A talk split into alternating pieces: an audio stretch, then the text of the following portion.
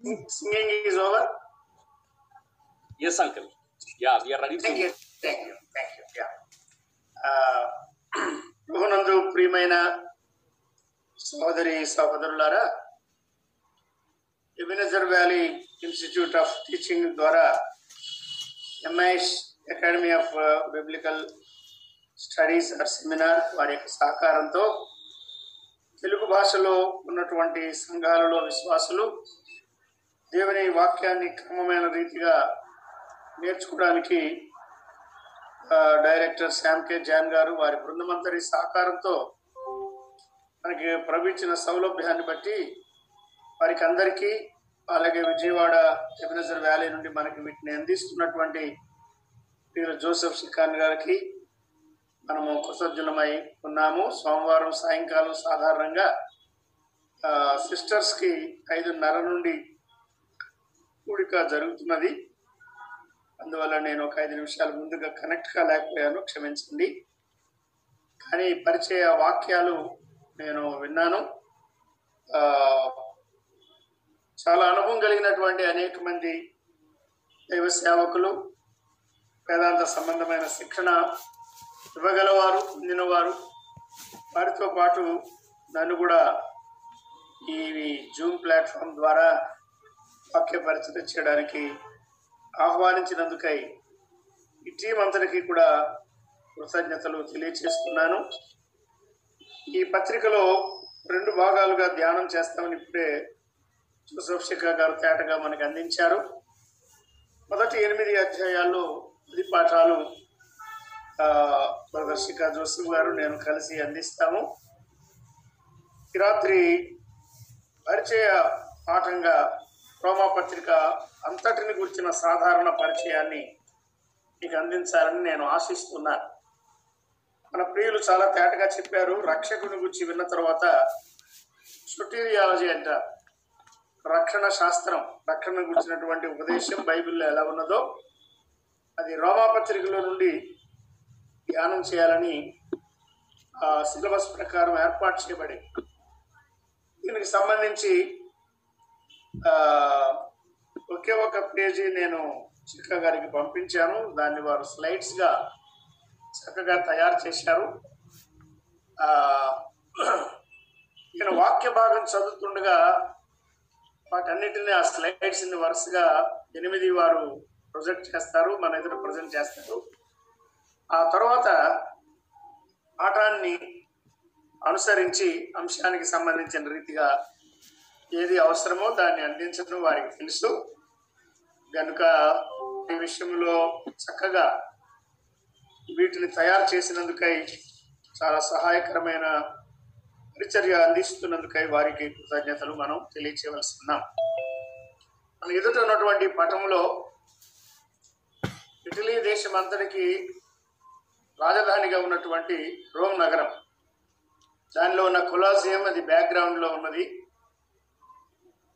రెండు వేల పంతొమ్మిదిలో international brethren conference of missions దానికి హాజరు కావాలని శిఖా గారు కానీ నేను కానీ తలంచలేదు కానీ ఆ ముగ్గురి మధ్యలో ఉన్నటువంటి శాంసన్ బ్రదర్ జార్ఖండ్ ఆయన ఈ కాన్ఫరెన్స్కి మీరు రావడం చాలా మంచిదంకులని సూచించారు.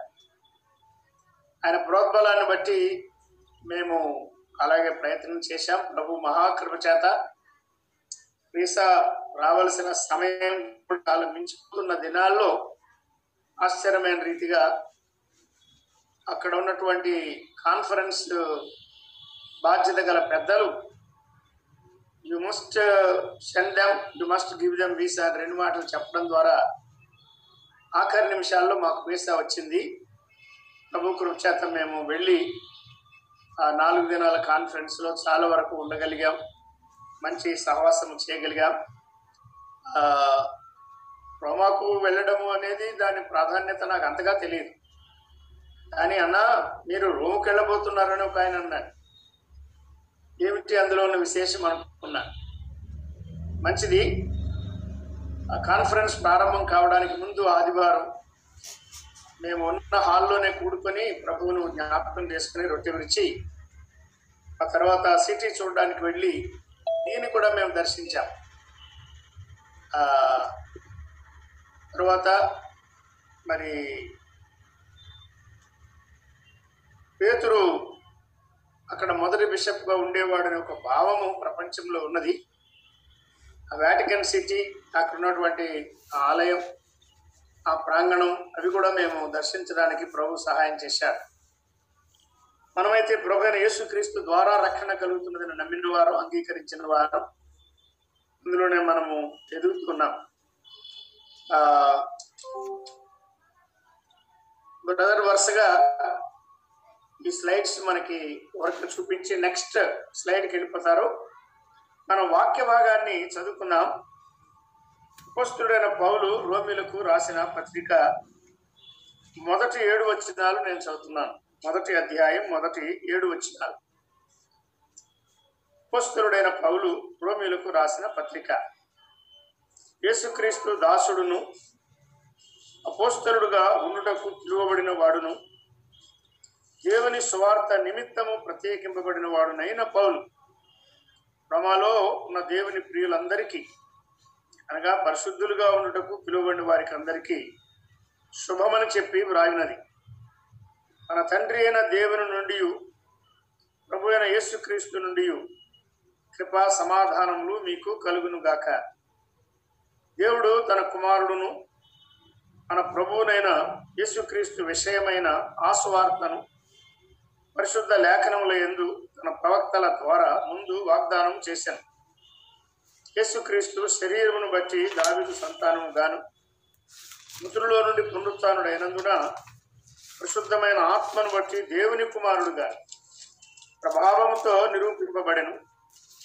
ఈయన నామము నిమిత్తము సమస్త జనులు విశ్వాసమునకు విధేయులగునట్లు ఈయన ద్వారా మేము కృపను అపస్తలత్వమును పొందితిమి. మీరును వారిలో ఉన్నవారై యేసు క్రీస్తు వారుగా ఉండుటకు పిలువబడి ఉన్నారు. ఈ వచనాలు మనకు చాలు. అయితే నేను పదహారవ అధ్యాయంలో చివరి రెండు వచనాలు కూడా అంటే తెలుగులో ఇరవై ఐదు ఇరవై ఆరు ఇరవై ఏడు కలిసి ఉన్నాయి. First seven verses of this epistle and the last three verses of this epistle ఈ పత్రిక చివరి మూడు వచనాలు చదువుకున్నాం పదహారు ఇరవై ఐదు నుండి. సమస్తమైన అన్యజనులు విశ్వాసమునకు విధేయులగునట్లు అనాది నుండి రహస్యముగా ఉంచబడి ఇప్పుడు ప్రత్యక్షపరచబడిన మర్మం నిత్యదేవుని ఆజ్ఞ ప్రకారం ప్రవక్తల లేఖనముల ద్వారా వారికి తెలుపబడి ఉన్నది. ఈ మర్మమును అనుసరించి ఉన్న నా స్వార్థ ప్రకారముగాను యేసుక్రీస్తుని గురించిన ప్రకటన ప్రకారముగాను మిమ్మను స్థిరపరచుటకు శక్తిమంతుడును అద్వితీయ జ్ఞానవంతుడైన దేవునికి యేసుక్రీస్తు ద్వారా నిరంతరము మహిమ కలుగును గాక ఆమెన్. మొదటి అధ్యాయం ఇరవై ఐదు వచ్చిన చివరిలో యుగముల వరకు ఆయన స్తోత్రార్హుడై ఉన్నాడు. ఆమెన్. తొమ్మిదవ అధ్యాయంలో ఐదవ వచ్చిన కూడా ఈయన సర్వాధికారి అయిన దేవుడై ఉండి నిరంతరము స్తోత్రార్హుడై ఉన్నాడు. ఆమె చదువుబడిన ఈ వచనాలు మనం చేయబోయే ధ్యానానికి మన ఆత్మీయ జీవితానికి సహాయకరంగా ప్రభువే మన కొరకు జీవించును గాక. ఈ Ebenezer valley institute of teaching ద్వారా కోర్స్ చేయాలని రిజిస్టర్ చేసుకున్నటువంటి సహోదరి సహోదరుల్లో దేవుని సేవకులు ఉన్నారు వాక్య అనుభవం కలిగిన వారు ఉన్నారు యవనస్తులు ఉన్నారు మీకు సంవత్సరం అంతట్లో అందించే పాఠాలు అనుభవం కలిగిన వారు అందిస్తుండగా ఈ పత్రిక రోమా పత్రిక మొదటి భాగం అటువంటి మొదటి ఎనిమిది అధ్యాయాలు. దర్శిక జోసెఫ్ గారు నేను కలిసి అందించాలని ఏర్పాటు జరిగింది దీనిలో ఎక్కువ భాగం నేను అందించాలని జోసెఫ్ గారు కోరుతూ వచ్చారు. కొత్త నిబంధనలో రోమా పత్రిక మొదలుకొని చాలా పత్రికలు ఉన్నాయి. వాస్తవానికి గత ఆదివారం వరకు విబరి పత్రిక ధ్యానాలు నేను అందిస్తూ వచ్చాను. సాధారణంగా ఏదైనా ఒక పుస్తకాన్ని గురించి వివరించాలంటే I like to be an authority on that certain book or epistle ఆ పుస్తకాన్ని గురించి కానీ ఆ పత్రికను గురించి కానీ క్షుణ్ణంగా ఎరిగి ఉండి ఆధారపూర్వకంగా అందించగలిగితే అందించాలి అనేటువంటిది నా యొక్క అభిప్రాయం నా యొక్క అలవాటు. మిగతా పత్రికలలో నాకున్నంత command authority on other books ఈ పత్రికలో ఉన్నది అని నేను చెప్పలేను. ప్రభు నామోన క్షమించండి. పత్రికలో ఉన్న పదహారు అధ్యాయాలు ఈ రాత్రి మనం క్లుప్తంగా జ్ఞాపకం చేసుకోబోతున్నాం. ఎందుకంటే రమాపత్రిక అనగానే అది కష్టతరమైన పత్రిక అని కొందరు అభిప్రాయం. రోమా పత్రిక చాలా తేలికగా ఉన్న పత్రిక అని ముందు మనసులో స్థాపించుకుందాం. రోమా పత్రికలో ఏమున్నది? దేవుని సువార్త ఉన్నది. రోమా పత్రికను గురించి నేను ఎక్కువ కామెంటరీస్ చూడలేదు కానీ ప్రభు నాకు అనుగ్రహించినటువంటి అనుభవాన్ని బట్టి ఈ పత్రికలో ఏమి ఉన్నది అని ఆలోచించి ఈరోజే నేను ఒక నాలుగు లైన్లు మీరు టైప్ చేయగలరా అని జోసెఫ్ గారిని అడిగితే షూర్ అంకుల్ అని పెట్టి వెంటనే టైప్ చేసి పంపించారు. అది ఇప్పుడు మనం ఎదుర్కొన్న మూడు ముక్కల్లో చెప్పాలంటే దేవుని స్వార్థ వివరం. క్రమపత్రిక అంతట్లో ద గాస్పెల్ ఆఫ్ గాడ్ దేవుని సువార్త ఉన్నది. ఆ మాటతోనే దాన్ని ప్రారంభించాడు. కనుక పత్రిక అంతట్లో ముఖ్యంగా దేవుని సువార్త మనం వినబోతున్నాం. మనం ఎరిగిందే ఈ సువార్త వివరంలో మూడు విషయాలు ఉన్నాయి. మొదటిది మానవుని నేర విధానం అని దానికి నేను పేరు పెట్టాను. మానవులు ఎలాగూ దేవుని దృష్టిలో నేరస్తులయ్యారు. అన్ని జనులు ఎలాగూ నేరస్తులయ్యారు? స్వనీతి పరులు ఎలాగూ నేరస్తులయ్యారు. యూదులు ఎలాగూ నేరస్తులయ్యారు. లోకంలో ఉన్న పాపాత్ములు అందరూ ఎలాగూ నేరస్తులయ్యారు. మానవుని నేర విధానం. అది మొదటి విషయం. రెండవది దేవుని న్యాయ విధానం. దేవుడు న్యాయవంతుడు కదా? దేవుడు సత్యవంతుడు కదా? దేవుడు నీతిమంతుడు? కదా ఆ అంతరంగంలో సత్యాన్ని కోరేవాడు కదా. చెడుతనంలో చూస్తూ ఊరుకుండేవాడు కాదు కదా. మరి దేవుని న్యాయ విధానం ఏమిటి? అది కూడా రోమాపత్రికలో చాలా స్పష్టంగా ప్రభు మనకు అందిస్తున్నాడు.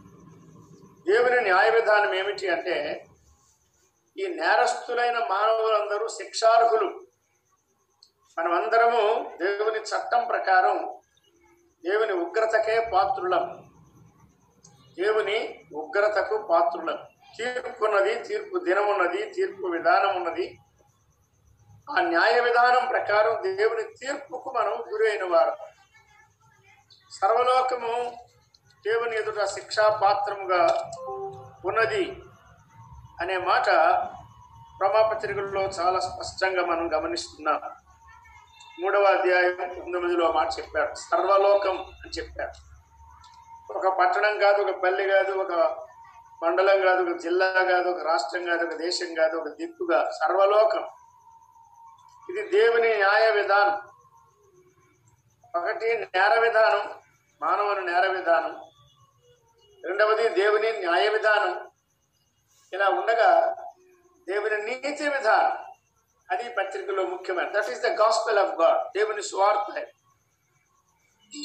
దేవుని నీతి విధానం ఎలా ఉన్నది అంటే ఉగ్రతకే పాత్రులమైన మనలను శిక్షకు పాత్రులమైన మనలను దేవుని తీర్పును తప్పించుకోలేని మనలను తన కుమారుని ద్వారా ఆయన బలియాగము ద్వారా ఆయన చిందించిన రక్తము ద్వారా ఉచితముగా మన నీతిమంతులుగా తీర్చడం. అది దేవుని నీతి విధానం అంటారు. ఈ మూడు ముక్కలు మనసులో బాగా స్థాపించుకుందాం. అనుభవం కలిగిన వారు సరే కొత్తగా దేవుని వాక్యాన్ని నేర్చుకోవాలని రిజిస్టర్ చేసుకున్న యవనస్తులు ముఖ్యంగా ప్రభాపత్రికలో ఉన్న దేవుని సువార్త వివరం ఏమిటి అంటే దానిలో మానవుని నేర విధానం ఉన్నది దానిలో దేవుని న్యాయ విధానం ఉన్నది దానిలో దేవుని నీతి విధానం ఉన్నది అని మనం జ్ఞాపకం చేసుకున్నాం ఇది ఈ పత్రికలో మనం ధ్యానించే విషయాల్లో చాలా సహాయకరమైనది. మేము రోమ్కు వెళ్ళినప్పుడు వాస్తవానికి రోమ్ చాలా విశేషమైనది అన్నారు నిజమే కానీ కాన్ఫరెన్స్ కూడా జీవనకరంగా జరిగింది వాస్తవమే కానీ అక్కడ మేము కొంత చేదు అనుభవం అనుభవించవలసి వచ్చింది. మేము ముగ్గురమే కాదు. ఒకవేళ కొంతమంది వెళ్తుడు ఉన్నారేమో కానీ ప్రభు మమ్మల్ని కనికరించారు. ప్రభు చాలా సహాయం చేశారు.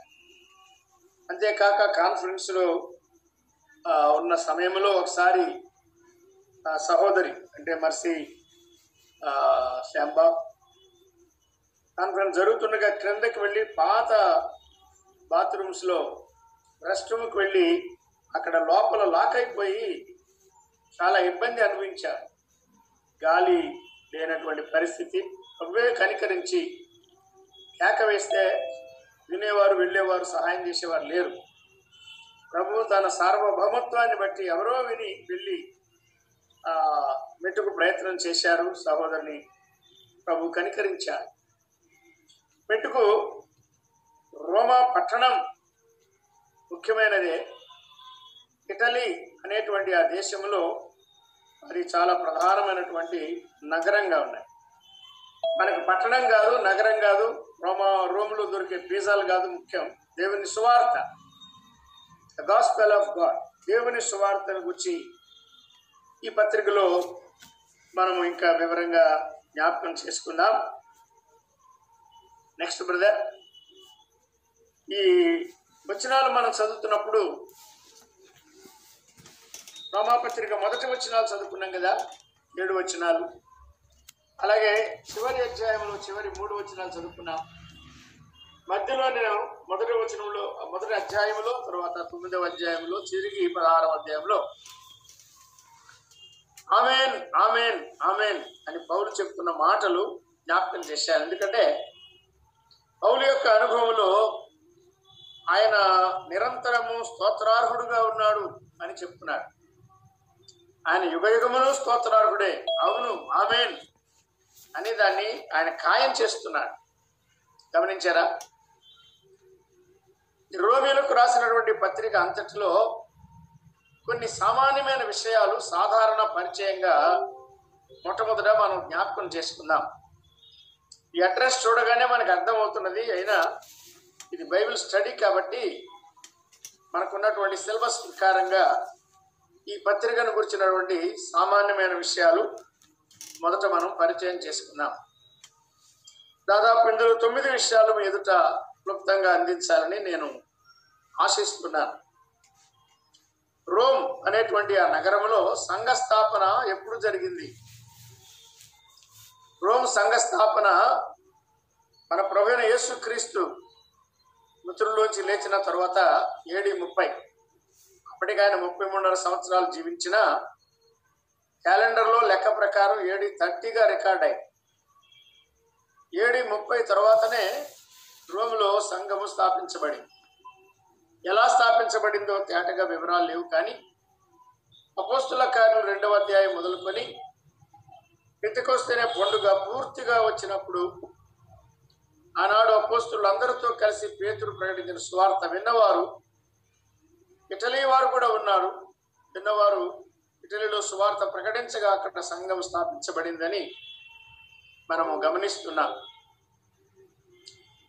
ఆ కాలంలో పేతురు రోమ్లో లేడు. పేతురు ఎరుషులంలో ఉన్నాడు. అపోస్తుల కార్యముల గ్రంథం ఇరవై ఎనిమిది అధ్యాయాల్లో మొదటి భాగములో ప్రధానంగా పేతురు ఆయనతో వ్యవహారం ఉన్నారు.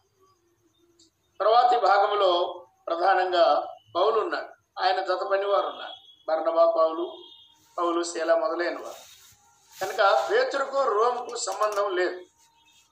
రమా ప్రభుత్వ కాలంలో ఆయన చివరిగా రమా ప్రభుత్వం యొక్క పరిపాలన కాలంలోనే ప్రభు కొరకు అసాక్షి అయ్యాడు అనేది వాస్తవమే. కానీ రోములో సంఘ స్థాపన కానీ రోములో సంఘములో సేవకు కానీ పేతురుకు ఏ సంబంధం లేదని మనం గమనిస్తున్నాం. తెలుగులో మీరు మన ప్రియులు జి. రాజరావు గారు రాసిన పుస్తకం చదువుకుంటే దానిలో చాలా వివరంగా ఆయన మొదటి బిషప్ని అనుకుంటారు కానీ దానికి ఆధారం లేవని ఆయన చెప్పారు. దేవుని వాక్యాన్ని మనం ఎక్కువగా చదువుకొని దాని ద్వారా సంగతులను మనం స్థిరపరచుకుందాం. సంఘ స్థాపన రోములో సంఘము ఎప్పుడు స్థాపించబడింది? అంటే ఏడి ముప్పై తర్వాత ఇక పత్రిక పౌలు పత్రిక ఎప్పుడు రాశారు? ఎప్పుడు ఈ పత్రిక రాయబడింది అంటే మన ఎదుట ఉన్నటువంటి ఈ స్లైడ్ ప్రకారం యాభై ఆరు క్రీస్తు శకం లేక యాభై ఎనిమిది అని. కొంతమంది యాభై ఆరు అని నమ్ముతున్నారు కొంతమంది యాభై ఎనిమిది అని నమ్ముతున్నారు. దాని గురించి మనం వాదించవలసిన పనేమి లేదు.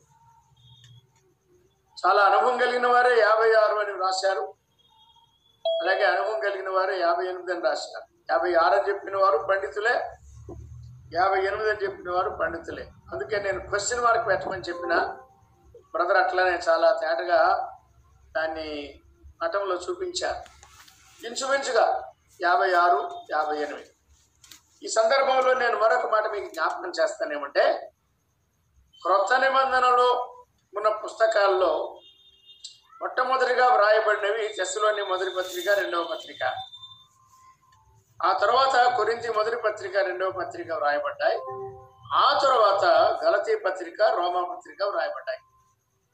చెస్సులోని పత్రికలు కొరింతి పత్రికలు తర్వాత గలతీ పత్రిక రోమా పత్రిక వ్రాయబడి కనుక ఇంచుమించుగా యాభై ఎనిమిది లోగానే ఈ పత్రిక వ్రాయబడి రోములో సంఘం ఎలా స్థాపించబడిందో మనం జ్ఞాపకం చేసుకున్నాం ఈ పత్రిక ఎప్పుడు దాదాపుగా వ్రాయబడిందో మనం జ్ఞాపకం చేసుకున్నాం అయితే పౌలు ఈ పట్టణాన్ని ఎప్పుడు దర్శించాడు?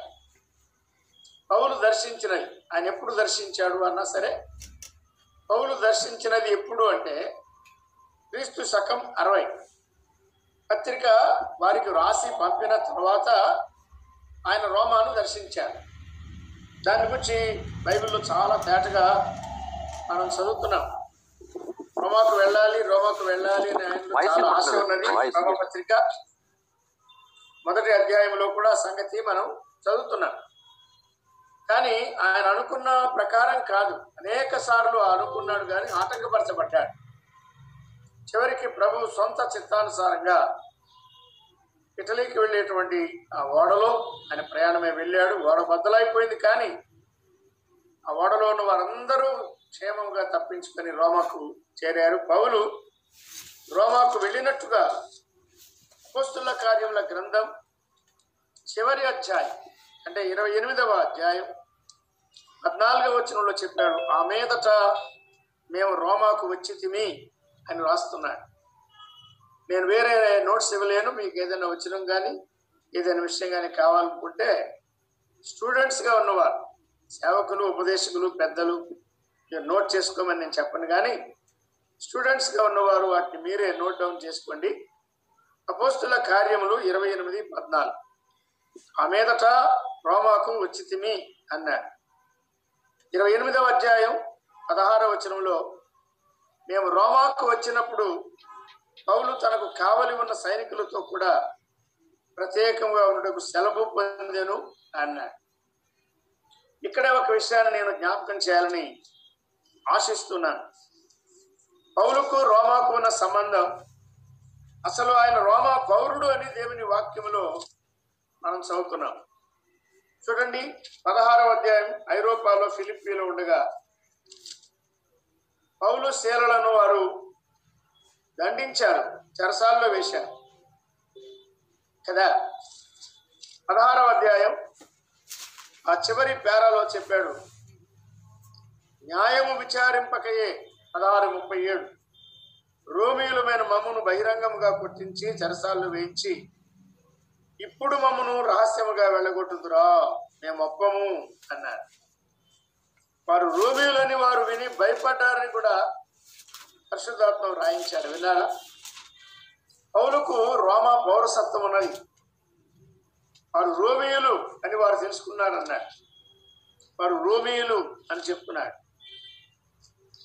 అపోస్తుల కార్యముల గ్రంథములు ఇంకా ముందుకు వస్తే ఇరవై రెండవ అధ్యాయం. ఒక శతాధిపతి అన్నాడు. ఇరవై రెండు ఇరవై ఏడు.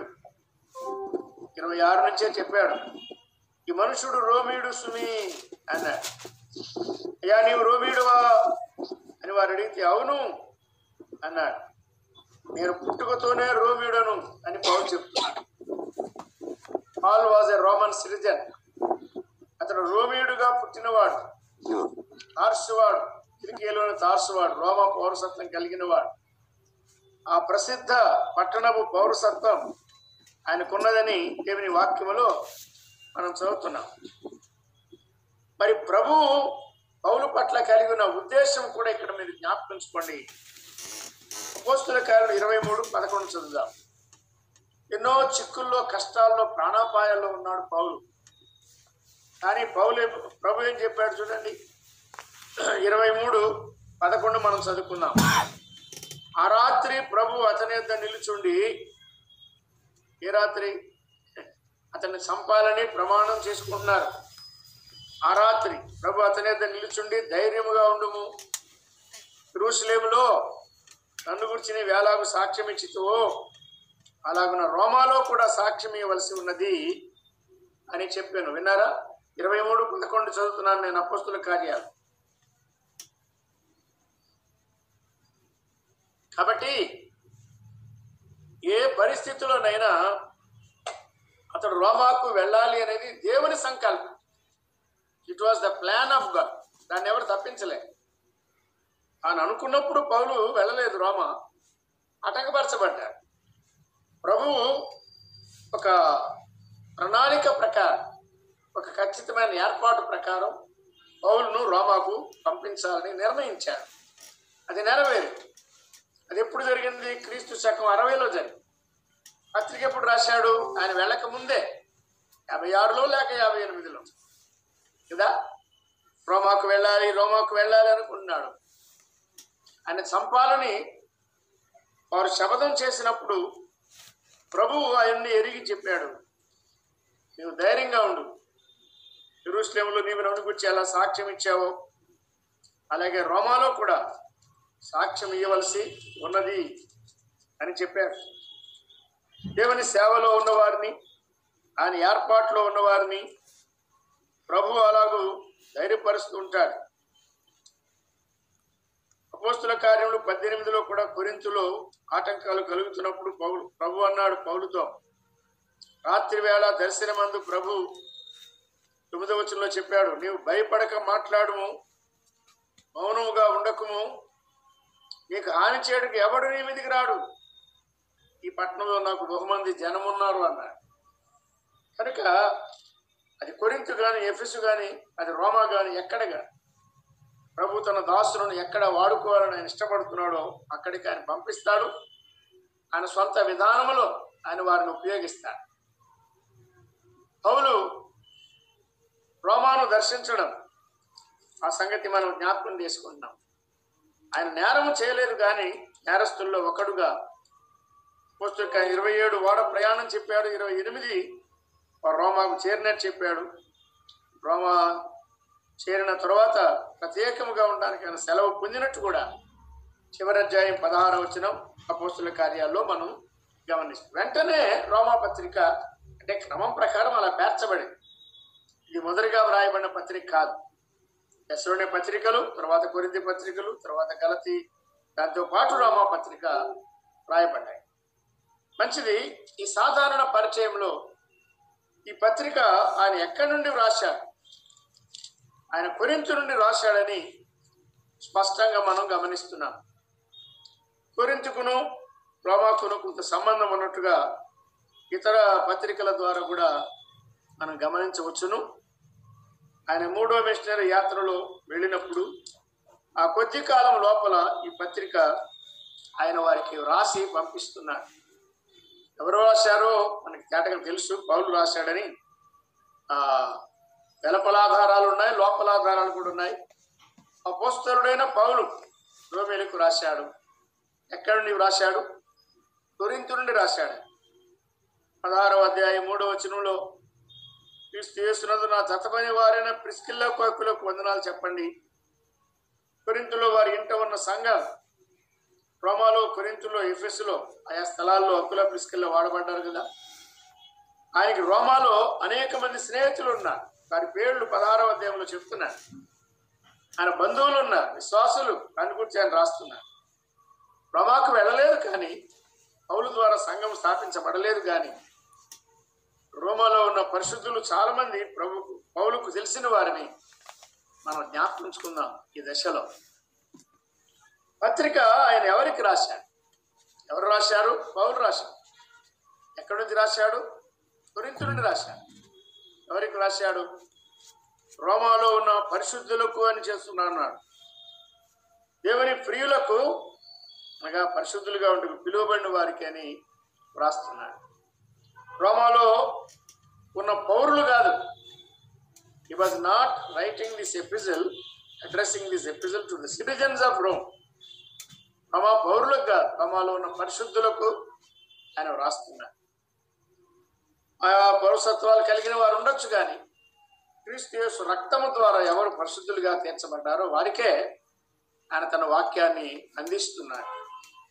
మంచిది ఈ సాధారణ పరిచయంలో ఈ పత్రిక మొత్తం పదహారు అధ్యాయాల్లో ఒకే ఒక అంశం. ఏది అంశం అంటే అది నీతిమంతులుగా తీర్చబడుట అంట. ఇది మనం బాగా తెలిసింది కదా? నీతిమంతులుగా తీర్చబడుట నేరస్తులైన మానవులు దేవుని దృష్టిలో దేవుని కృపను బట్టి ఆయన కుమారుని బలియాగము రక్తము ద్వారా ఆయన పునరుత్నము ద్వారా నీతిమంతులుగా ఎలాగూ తీర్చబడగలరో అది ఈ రోమా పత్రికలో ఉన్న ముఖ్యమైన అంశం. అది మన మనసులో స్థాపించుకుందాం. ఇదే సందర్భంలో ఈ పత్రిక పదహారు అధ్యాయాలున్నా ఎన్నో వచనాలున్నా ఇందులో ముఖ్యమైన వచనం ఏది? మూలవాక్యం ఏది అంటే రోమా పత్రిక ఒకటి పదిహేడు. విశ్వాసం మూలముగా అంతకంతకు విశ్వాసం కలుగునట్లు దేవుని నీతి దాని ఎందుకు బయలుపరచబడుతున్నదని రాస్తూ పాత మందులో ఉన్న ఒక లేఖనాన్ని ఇక్కడ చెప్తున్నాడు. నీతివంతుడు విశ్వాస మూలముగా జీవిస్తాడు. ప్రియమైన సహోదరి సహోదరులారా హబక్కుకు ప్రవచన గ్రంథం రెండవ అధ్యాయం నాలుగులో నీతిమంతుడు విశ్వాస మూలముగా జీవిస్తాడు అని ఒకే వచనం రాయబడి ఈ వచనాన్ని అనేక మంది ఆ భక్తిహీనులు రక్షించబడి భక్తులుగా మార్చబడడానికి ప్రభు ఉపయోగించారు. డాక్టర్ మార్టిన్ లూథర్ నీతిమంతుడిగా తీర్చబడటకు ఆ వచనం చాలా సహాయకరమై జాన్ వెస్లీ కూడా మార్టిన్ లూథర్ ఇచ్చినటువంటి సాక్ష్యం ద్వారా నీతిమంతుడు విశ్వాస మూలంగా జీవిస్తాడు అనే సత్యాన్ని గ్రహించాడు ఇంకా చర్చ్ ఫాదర్స్ అంటారు చాలా మంది దీనిలో వారు స్థాపించబడ్డారు నీతిమంతుడు విశ్వాస మూలంగా జీవిస్తాడు. ఇక్కడ మనము ఒకే వచనాన్ని పౌలు మూడు పత్రికల్లో వివరిస్తున్నాడు. జ్ఞాపకంచుకుంటే ఒకటి రోమా పత్రిక రెండవది ఎబ్రి పత్రిక మూడవది గలతీ పత్రిక. మూడు పత్రికల్లో ఇదే వచనం రాయబడింది కానీ రోమా పత్రికలో నీతిమంతుడు అనే దాన్ని నొక్కి చెప్తున్నాడు. ఎంఫసిస్ ఈజ్ ఆన్ జస్టిఫికేషన్ నీతిమంతుడుగా తీర్చబడుట.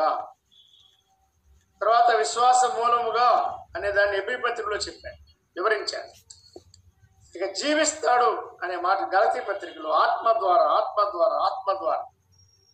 ధర్మశాస్త్రం ద్వారా కాదు క్రియల ద్వారా కాదు సున్నతి ద్వారా కాదు ఆత్మ ద్వారా మనం జీవిస్తాం అని చెప్తున్నాడు. కనుక పాత నిబంధన లేఖనాల్లో ఒక్క చిన్న వచనాన్ని అది ఎంత చిన్న వచనం?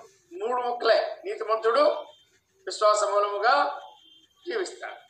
దానికి మూడు పత్రికలు రాశాడు పౌలు పరిశుద్ధాత్మ ఆయన్ని ఒక బలమైన సాధనంగా ఉపయోగించాడు. మూలవాక్యం రోమపత్రిక ఒకటి పదిహేడు మనం జ్ఞాపకుంచుకున్నాం ఇక ఈ సాధారణ పరిచయాన్ని ఇంతటితో మనం ముగించవచ్చును. ఎవరి ద్వారా ఈ పత్రిక పంపించాడు అంటే ఫిబే అనే ఒక ప్రియ సహోదరి ద్వారా. దాన్ని పంపించాడని మొదటి వచనాన్ని బట్టి చివరి అధ్యాయం పదహారవ అధ్యాయం మొదటి వచనాన్ని బట్టి మనం గమనిస్తాం. కెంక్రేలో ఉన్న సంఘ పరిచారకురాలకు ఫీబే ఆమె ద్వారా కురింతుకు ఎనిమిదిన్నర మైళ్ళ దూరంలో కెంక్రేయ అనే స్థలం ఉండగా అక్కడ ఉన్న సంఘ పరిచారకురాలుగా యోగ్యురాలుగా సాక్ష్యం పొందిన ఒక సిస్టర్ ఫీబే ఉండగా ఆమె ద్వారా ఈ పత్రిక ఆయన పంపించారు. ఈ చాట్లో ఒక మాట పెట్టలేదు కానీ ఈ పత్రిక పౌలు డిక్టేట్ చేస్తుండగా ఎవరు రాశారు అంటే ఇరవై రెండవ వచనంలో చెప్పారు. పదహారు ఇరవై రెండులో తెర్తీయు అను నేను. ఈ పత్రిక వ్రాసిన తెర్తీయు అను నేను.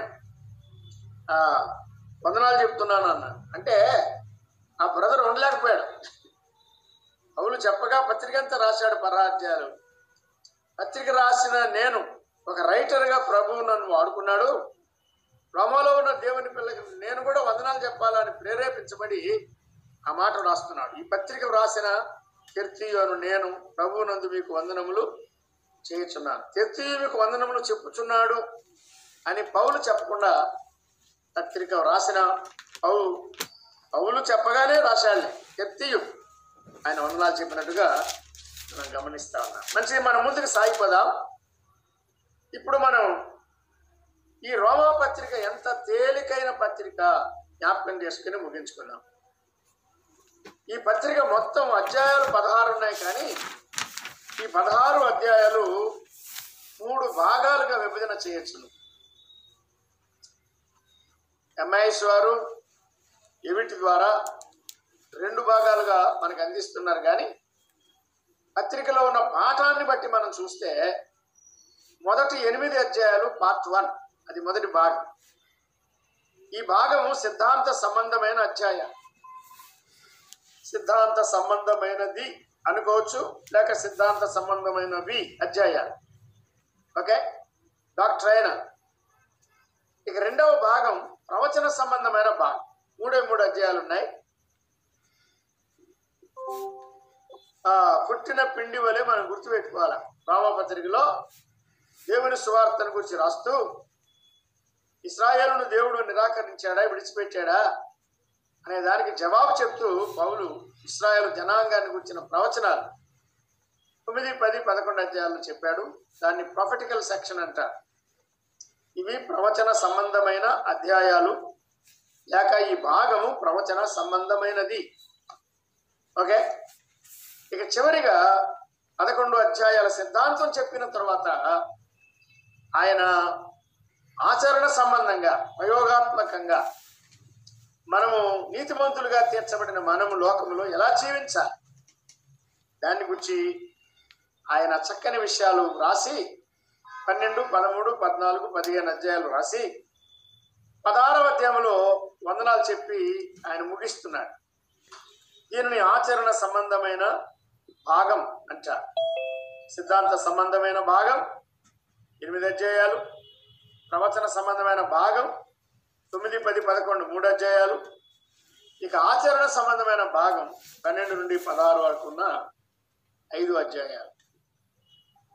ఏముంది రోమాపత్రికలో ఆలోచించారా?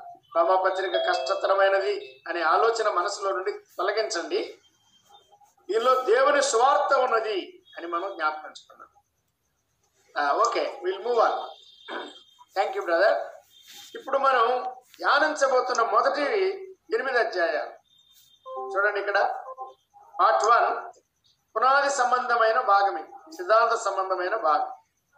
ఉపదేశ సంబంధమైన అన్న సిద్ధాంత సంబంధమైన అన్న అంత ఒకటే. దీనిలో ఈ ఎనిమిది అధ్యాయాల్లో మన స్టడీ ప్రకారం పార్ట్ వన్గా ధ్యానం చేయబోతున్నాం కదా. మనం గుర్తుపెట్టుకుందాం.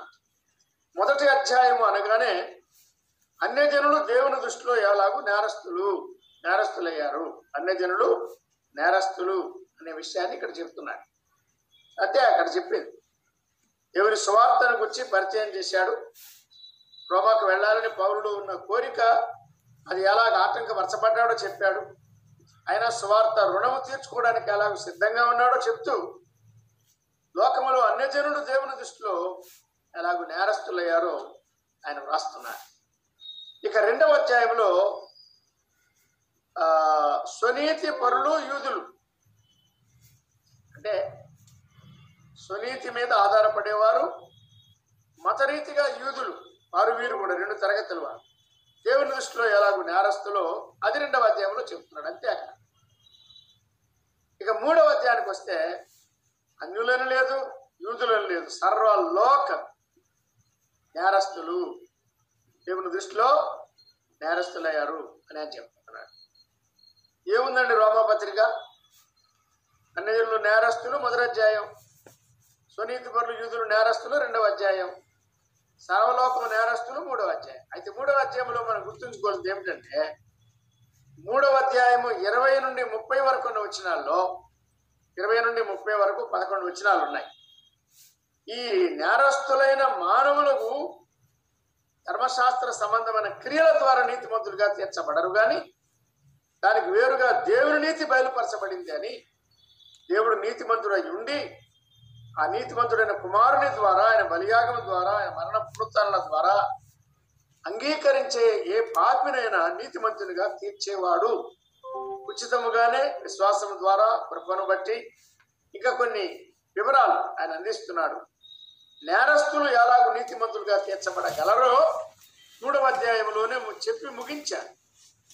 అంటే ఒక రకంగా సువార్తను పది పదకొండు వచనాల్లో పదహారు అధ్యాయాల పత్రిక ఉన్నది కానీ సువార్తను పది పదకొండు వచనాల్లో ఒక భాగములో ప్రభాపత్రిక మూడవ అధ్యాయంలో ఆయన అందిస్తున్నాడు. ఆ భాగమంతా మనకి పరిచయమైంది. ఇక నాలుగవ అధ్యాయంలో నీతిమంతులుగా తీర్చబడుట అనే దానికి రెండు దృష్టాంతాలు చెప్పాడు. ఒకటి అబ్రహాము రెండవది దావిదు. అబ్రహాముని గురించి వివరంగా చెప్పాడు దావిదుని గురించి క్లుప్తంగా చెప్పాడు. అందుకే మనము అబ్రహాం పేరు మాత్రమే ఇక్కడ రాస్తున్నాం. నీతిమంతులుగా తీర్చబడిన విధానము మూడవ అధ్యాయంలో చెప్పాడు. నీతిమంతులుగా తీర్చబడిన గురించిన దృష్టాంతము నాలుగవ అధ్యాయంలో చెప్పాడు.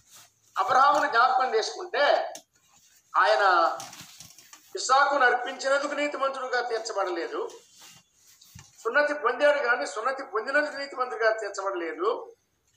ఇసాకును అర్పించడానికి ముందే బాగా గుర్తుపెట్టుకోండి ఇప్పుడే. సున్నతి పొందడానికి ముందే అతడు దేవుని నమ్మి నీతిమంతుడిగా తీర్చబడ్డాడనే సత్యాన్ని పౌలు చాలా స్పష్టంగా స్థాపించాడు చాప్టర్ ఫోర్ అది నాలుగవ అధ్యాయం. ఇక రండి ఐదవ అధ్యాయం. నీతిమంతులుగా తీర్చబోటులో ఉన్న ఫలితాలు రాస్తున్నా సువార్త ద్వారా కలిగే ఫలితాలు. లేక నీతిమంతులుగా తీర్చబడ్డ ద్వారా మనకు కలిగే ఫలితాలు.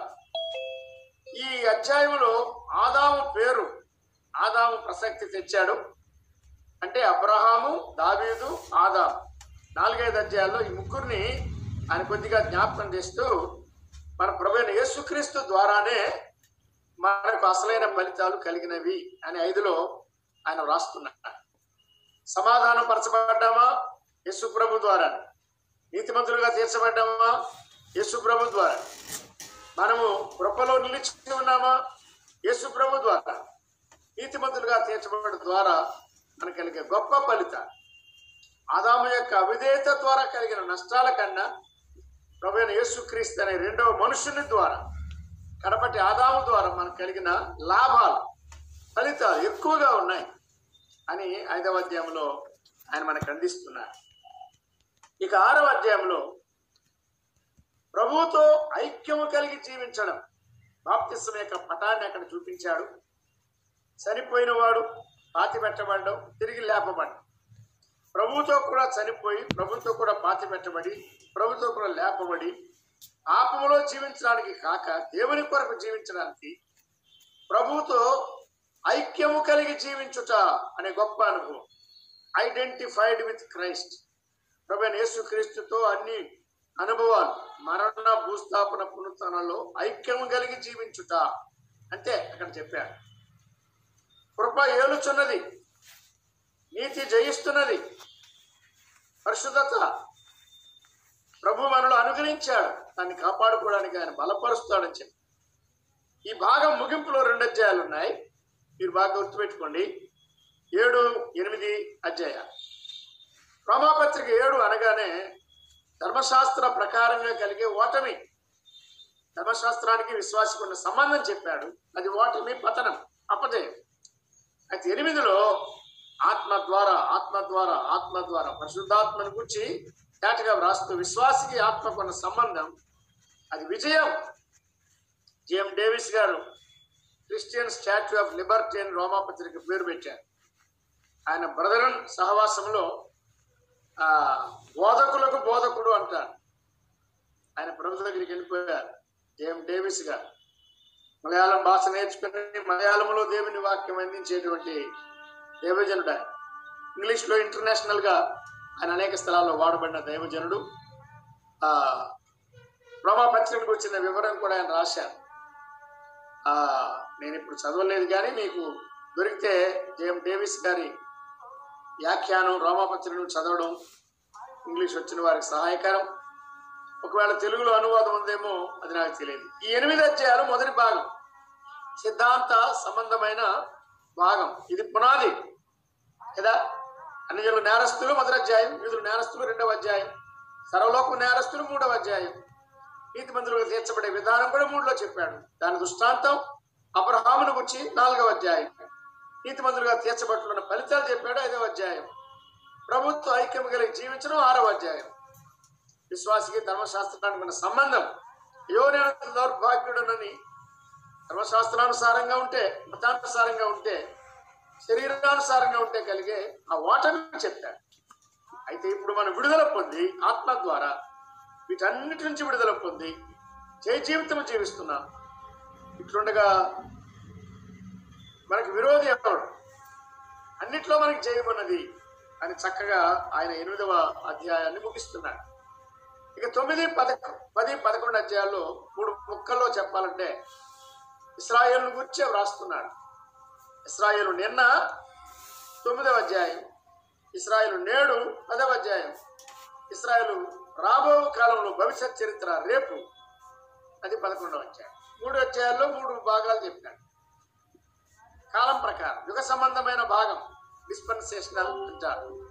లేక ప్రాఫిటికల్ ప్రవచన సంబంధమైన భాగం. ఇస్రాయల్ గత చరిత్ర అధ్యాయం తొమ్మిది ప్రస్తుత చరిత్ర అధ్యాయం పది ఇస్రాయల్ రాబోయే కాలంలో ఎలాగ అంగీకరించబడతారు ఇప్పుడు నిరాకరించబడిన వారు రాబోయే కాలంలో ఎలాగ అంగీకరించబడబోతున్నారో పౌలు చాలా స్పష్టంగా రాశాడు అంటే సువార్త ప్రకారం అన్యులకు అవకాశం ప్రస్తుతం ఇచ్చిన ఇస్రాయల్ ఆయన పూర్తిగా త్రోసివేయడు ఆయన వారిని అంగీకరిస్తాడని ఆ మూడో అధ్యాయంలో చెప్పాడు ఇప్పుడు రండి మూడవ భాగం. మూడవ భాగం చివరి భాగం. పన్నెండు నుండి పదహారు వరకున్న అధ్యాయాల్లో ఆయన చెప్తున్నాడు. దీనిలో నీతిమంతుడుగా తీర్చబడిన విశ్వాసికి ఈ లోకములో ఎటువంటి సంబంధాలు ఉన్నాయి సంఘానికి సంబంధించి అతడు ఎలా జీవించాలి? నీతిమంతుడిగా తీర్చబడ్డాము అంటే చాలదు కదా. తీర్చబడిన మనం తోటి విశ్వాసులతో ఎలా జీవించాలో చెప్పాడు పన్నెండవ అధ్యాయం. విశ్వాసికి సంఘానికి సంబంధం. తర్వాత పదమూడవ అధ్యాయంలో మంత్రుగా తీర్చబడిన విశ్వాసికి ప్రభుత్వానికి సంబంధం. అధికారులకు లోబడి ఉండాలి రుణాలు తీర్చాలి వారి కొరకు మనం ప్రార్థన చేయాలి ఇటువంటి బాధ్యతలు చెప్పారు. పదం పద్నాలుగవ అధ్యాయంలో బలహీనమైన విశ్వాసికి నీతిమంతుడిగా తీర్చబడిన వానికి ఉన్న సంబంధం రాస్తున్నారు ఇందులో చాలా విషయాలు చెప్పారు. విశ్వాసములో అవిశ్వాసి కాదు కానీ విశ్వాసములో బలహీనులు ఉన్నారు. వారి పట్ల మన వైఖరి ఎలా ఉండాలి? వారితో మనం కలిసి ఎలా జీవించాలో ఆయన పద్నాలుగో అధ్యాయంలో రాస్తున్నాడు విశ్వాసకి సంఘానికి సంబంధం అధ్యాయం పన్నెండు. విశ్వాసకి ప్రభుత్వానికి సంబంధం అధ్యాయం పన్నెండు. విశ్వాసకి బలహీన విశ్వాసికి సంబంధం పద్నాలుగు ఇక విశ్వాసికి ఇతర స్థలాల్లో జరిగే సేవకున్న సంబంధం. దానికి సంఘానికే కాదు కానీ ఇతర స్థలాల్లో ఇంకా కొంత విస్తృతంగా అన్యజనుల మధ్య సేవకు మనకుండే సంబంధం ఎటువంటిదో పౌలు యొక్క ప్రణాళికలు కొన్ని అక్కడ చెప్తున్నాడు. ఈ రీతిగా పదిహేనవ అధ్యాయంలో ఆ సంగతులు వివరించాడు. పదిహేను అధ్యాయాలతో పత్రిక ముగింపు అయింది అయితే పదహారవ అధ్యాయం చివరి అధ్యాయంలో రోమాలోని పరిశుద్ధులని ప్రారంభించాడు కదా. ఆ రోమాలోని పరిశుద్ధులు కొందరి పేర్లు చెప్తూ వారికి వందనాలు ఆయన అందిస్తూ వచ్చారు. ఆలోచించారా? ఈ మూడవ భాగం పన్నెండు నుండి అంటే సిద్ధాంతం అంతా విన్న తర్వాత కాబట్టి మన శరీరాలు సజీవ యాగంగా ప్రభుకు సమర్పించుకొని సంఘములో కృపావరాల ప్రకారం స్థానాల ప్రకారం చక్కగా తోటి విశ్వాసంతో మంచి సంబంధం కలిగి జీవించాలని పన్నెండులో చెప్పాడు. ప్రభుత్వ సంబంధంగా మన బాధ్యతలు పదమూడులో చెప్పాడు. పద్నాలుగులో బలహీనమైన విశ్వాసి ఎడల మన యొక్క వైఖరి ఎలా ఉండాలో మన సంబంధం అది పద్నాలుగులో చెప్పాడు. మన స్థానిక సంఘమే కాక ఇతర స్థలాలలో పరిశుద్ధుల్లో పేదల పట్ల కానీ జరిగే సేవ పట్ల కానీ మన సంబంధం ఎలా ఉండాలో పదిహేనులో చెప్పాడు. వందనాలు చెప్పి పదహారవ అధ్యాయంలో ముగించాను ఇప్పుడు మీకు అర్థమైంది కదా? రోమా పత్రిక కష్టతరమైంది కాదు. దీనిలో ఉన్నదంతా సువార్త. అది దేవుని సువార్త. అది యేసుక్రీస్తుని గురించిన స్వార్థ అది కృపా సువార్త. క్రమశాస్త్రం ద్వారా కాదు కృప ద్వారా మాత్రమే మనం నీతిమంతులుగా తీర్చబడగలం. మానవుని నేర విధానం దేవుని న్యాయ విధానం అంటే మన తీర్పుకే గురైనవా. దేవుని నీతి విధానం. God's own plan God's own design ఇటువంటి పరిస్థితులలో శిక్షార్హులైన మనలను నేరస్తులమైన మనలను చట్ట ప్రకారం తీర్పు పొందవలసిన మనలను ఉచితముగా నీతిమంతులుగా తీర్చడానికి దేవుడు తనలో తానే జగత్ పునాది వేయబడక పూర్వమే కలిగి ఉన్న ప్రణాళిక క్రీస్తులో ఎలాగో నెరవేర్చాడు. దాన్ని రోమా పత్రికలో ఆయన మనకు అందిస్తున్నాడు. రోమా పత్రికలో దేవుని సువార్త అని ప్రారంభించారు. విన్నారా? రోమా పత్రికలో పౌరు సువార్త కాదు దేవుని సువార్త ఉన్నది. రెండు మూడు మాటలు చెప్పి నేను ముగిస్తాను. దేవుని సువార్త అని ఆయన ముగిస్తున్నారు. సువార్త మనకి నలుగురు రాశారు. యేసుక్రీస్తు గురించిన సువార్త మతయ్య ద్వారా నంబర్ వన్ మార్క్ ద్వారా నంబర్ టూ లోక ద్వారా నంబర్ త్రీ జోహాన్ ద్వారా నంబర్ ఫోర్. ఆ తర్వాత రెండు సువార్తలు రాసిన వాడు ఎవరంటే పౌలు. ఒకటి రోమిలకు రాసిన పత్రిక అది గాస్పల్ అకార్డింగ్ టు పాల్ పౌలు రాసిన సువార్త ఆ మాట లేదు అక్కడ. ఒక బ్రాకెట్లో మనం గుర్తుపెట్టుకుందాం రెండవది ఎబ్రి పత్రిక. అది కూడా ఆయన సువార్త యేసుక్రీస్తునికి వచ్చిన స్వార్థ రాస్తున్నాడు పరలోకం నుండి భూలోకానికి వచ్చి రక్షణ మనకు అందించిన ప్రభువుని గురించి రోమాపత్రిలో చెప్పాడు. కానీ భూలోకము నుండి పరలోకానికి వెళ్ళి పరలోకములో తండ్రి అయిన దేవుని ఎదుట సేవ చేస్తూ కనబడుతూ ప్రధాన యాజకుడిగా ఉన్న యేసుక్రీస్తుని గురించిన సువార్త అని ఎబ్బిపత్రులు రాశారు. కాబట్టి కొత్త నిబంధనలో సువార్తలు ఎన్ని అంటే నాలుగు కాదు. మామూలు వాళ్ళు చెప్పేది నాలుగు అండి. హనుమంగల వాళ్ళు ఏం చెప్పాలంటే ఆరు సువార్తలు కనీసం ఉంది మతై మార్కు లోక యోహాను ప్లస్ రోమా ప్లస్ ఎబ్రి మీరు అంగీకరించినా అంగీకరించకపోయినా నేను అంగీకరిస్తున్నా. దేవుని సువార్త లో ఆయన మనకు ఇస్తున్నా దేవుని సువార్త అంటే ఏమిటి అంటే పదహారు అధ్యాయాలు అక్కర్లేదు దానికి. ఆయన నీతిమంతుడు. రమాపత్రిక మూడులో చెప్పాడు దేవుడు నీతిమంతుడు అది దేవుని సువార్త. దేవుని సువార్త అంటే ఏమిటి అంటే మానవులందరూ నేరస్తులే మానవులందరూ పాపులే. పత్రిక అధ్యాయంలో తొమ్మిదవ వచనంలో ఒక మాట రాశాడు అందరూ పాపమునకు లోనై ఉన్నారు. ఇది దేవుని స్వార్థ అకార్డింగ్ టు రోమన్స్ కదా? అందరూ పాపమునకు అందరూ అంటే అర్థం ఏమిటి? యూదుడని లేదు గ్రీసుదేశుడని లేదు. మనకి ఒక మాట చాలా తేటగా తెలుసు ఏమిటంటే నీతిమంతుడు లేడు ఒక్కడు లేడు. ఎక్కడ రాయబడింది అది? ఎబ్రి పత్రిక కాదు రోమా పత్రిక. కదా? రోమా మూడు ఇరవై మూడు. ఏ భేదం లేదు. అందరూ పాపం చేసి దేవుడు అనుగ్రహించి మహిమను పొందలేకపోతున్నారు. This is the gospel of God ఇది దేవుని సువార్త. మరి వారికి కలిగే శిక్ష ఏమిటి? రమ ఆరు ఇరవై మూడు. ఏలనగా పాపంలో జీతం మరణం. విన్నారా? వారు అన్యులైనా వారు స్వనీతి పరులైనా వారు యూదులైనా లోకంలో ఉన్న నేరస్తులు పాపాత్ములు అందరికీ ఏమున్నది? మరణం. మరణం అంటే మరణం మరణం రెండవ మరణం అగ్ని గంధకాలతో ఉండే గుండం. అది దేవుని చట్టం దేవుని తీర్పు. ఇలా ఉండగా దేవుని ఏర్పాటు ఎలా ఉన్నది అంటే ఆ మూడులో ఇరవై నుండి ముప్పై వరకు ఉన్న వచనాలు మళ్ళా మీరు చదువుకోండి. నేను ముగిస్తున్నాను. పరలోకంలో ఉన్న దేవుడు చేసిన ఏర్పాటు. ఇరవై ఆరులో చెప్పాడు మూడు ఇరవై ఆరు. క్రీస్తు యేసు రక్తమునందలి విశ్వాసము ద్వారా ఆయనను కరుణాధారముగా బయలుపరచను.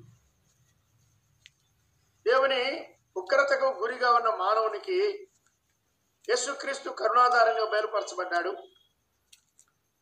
దేవుడు తాను నీతిమంతుడును యేసుక్రీస్తునందు విశ్వాసం గలవారిని నీతిమంతునిగా తీర్చువాడై ఉండుటకు ఆయన ఎలాగూ చేశాను అన్నాడు ఉన్నారా? ఉన్నారా? ఇరవై నాలుగు మూడు ఇరవై నాలుగు. నమ్మువారు క్రియలు కాదు ధర్మశాస్త్రం కాదు సున్నది కాదు. నమ్మువారు ఆయన కృప చేతనే క్రీస్తు యేసునందలి విమోచనము ద్వారా ఉచితముగా నీతిమంతులుగా తీర్చబడుచున్నారు. కాబట్టి దేవుడు నీతిమంతుడు అది దేవుని స్వార్థ. మానవుడు నేరస్తుడు ఏ భేదం లేదు నీతిమంతుడు లేడు ఒక్కడు లేడు. నేరస్తుడు అంటే శిక్షకు పాత్రుడు. ఆత్మను నుంచి జీతం మరణం. ఇలా ఉండగా దేవుని కృప ఆ నీతి విధానం ఎంత స్పష్టంగా ఉన్నదంటే తన కుమారుని ద్వారా. కరుణాధారంగా బయలుపరచబడిన ఆ ఏకైక కుమారుడు రక్షకుడు మధ్యవర్తి ద్వారా. ఆయన బలియాగం ఆయన మరణ పునరుత్నాలు ముఖ్యంగా ఆయన చెందించిన రక్తము ద్వారా నమ్మువారు. మార్టిన్ లూథర్ జాన్వేస్ ఎవరు నమ్మినా సరే జాయిన్ అయిన వారు రిజిస్టర్ అయిన వారు. నమ్మువారు ఆయన కృప చేత ఉచితముగా నీతిమంతులుగా తీర్చబడుతున్నారు brother sister Romans is not a tough epistle ఇది చాలా తేలికైన పత్రిక అని మనసులో స్థాపించుకుందాం. మూడే మూడు భాగాలు మొదటి ఎనిమిది అధ్యాయాలు సిద్ధాంత సంబంధమైన భాగం ఉపదేశం చెప్పాడు. ఇస్రాయేల్ గురించి రెండవ భాగం చెప్పాడు. తొమ్మిది పది పదకొండు అధ్యాయాలు. ముగింపులో నీతిమంతులుగా తీర్చబడిన వారు లోకంలో సంఘములో ఎలా జీవించాలో మన సంబంధాలు ఎలా ఉండాలి మన సహవాసం ఎట్లుండాలో చెప్పాడు. కనుక ఈ పత్రిక సొంతంగా మీరు చదువుకోండి.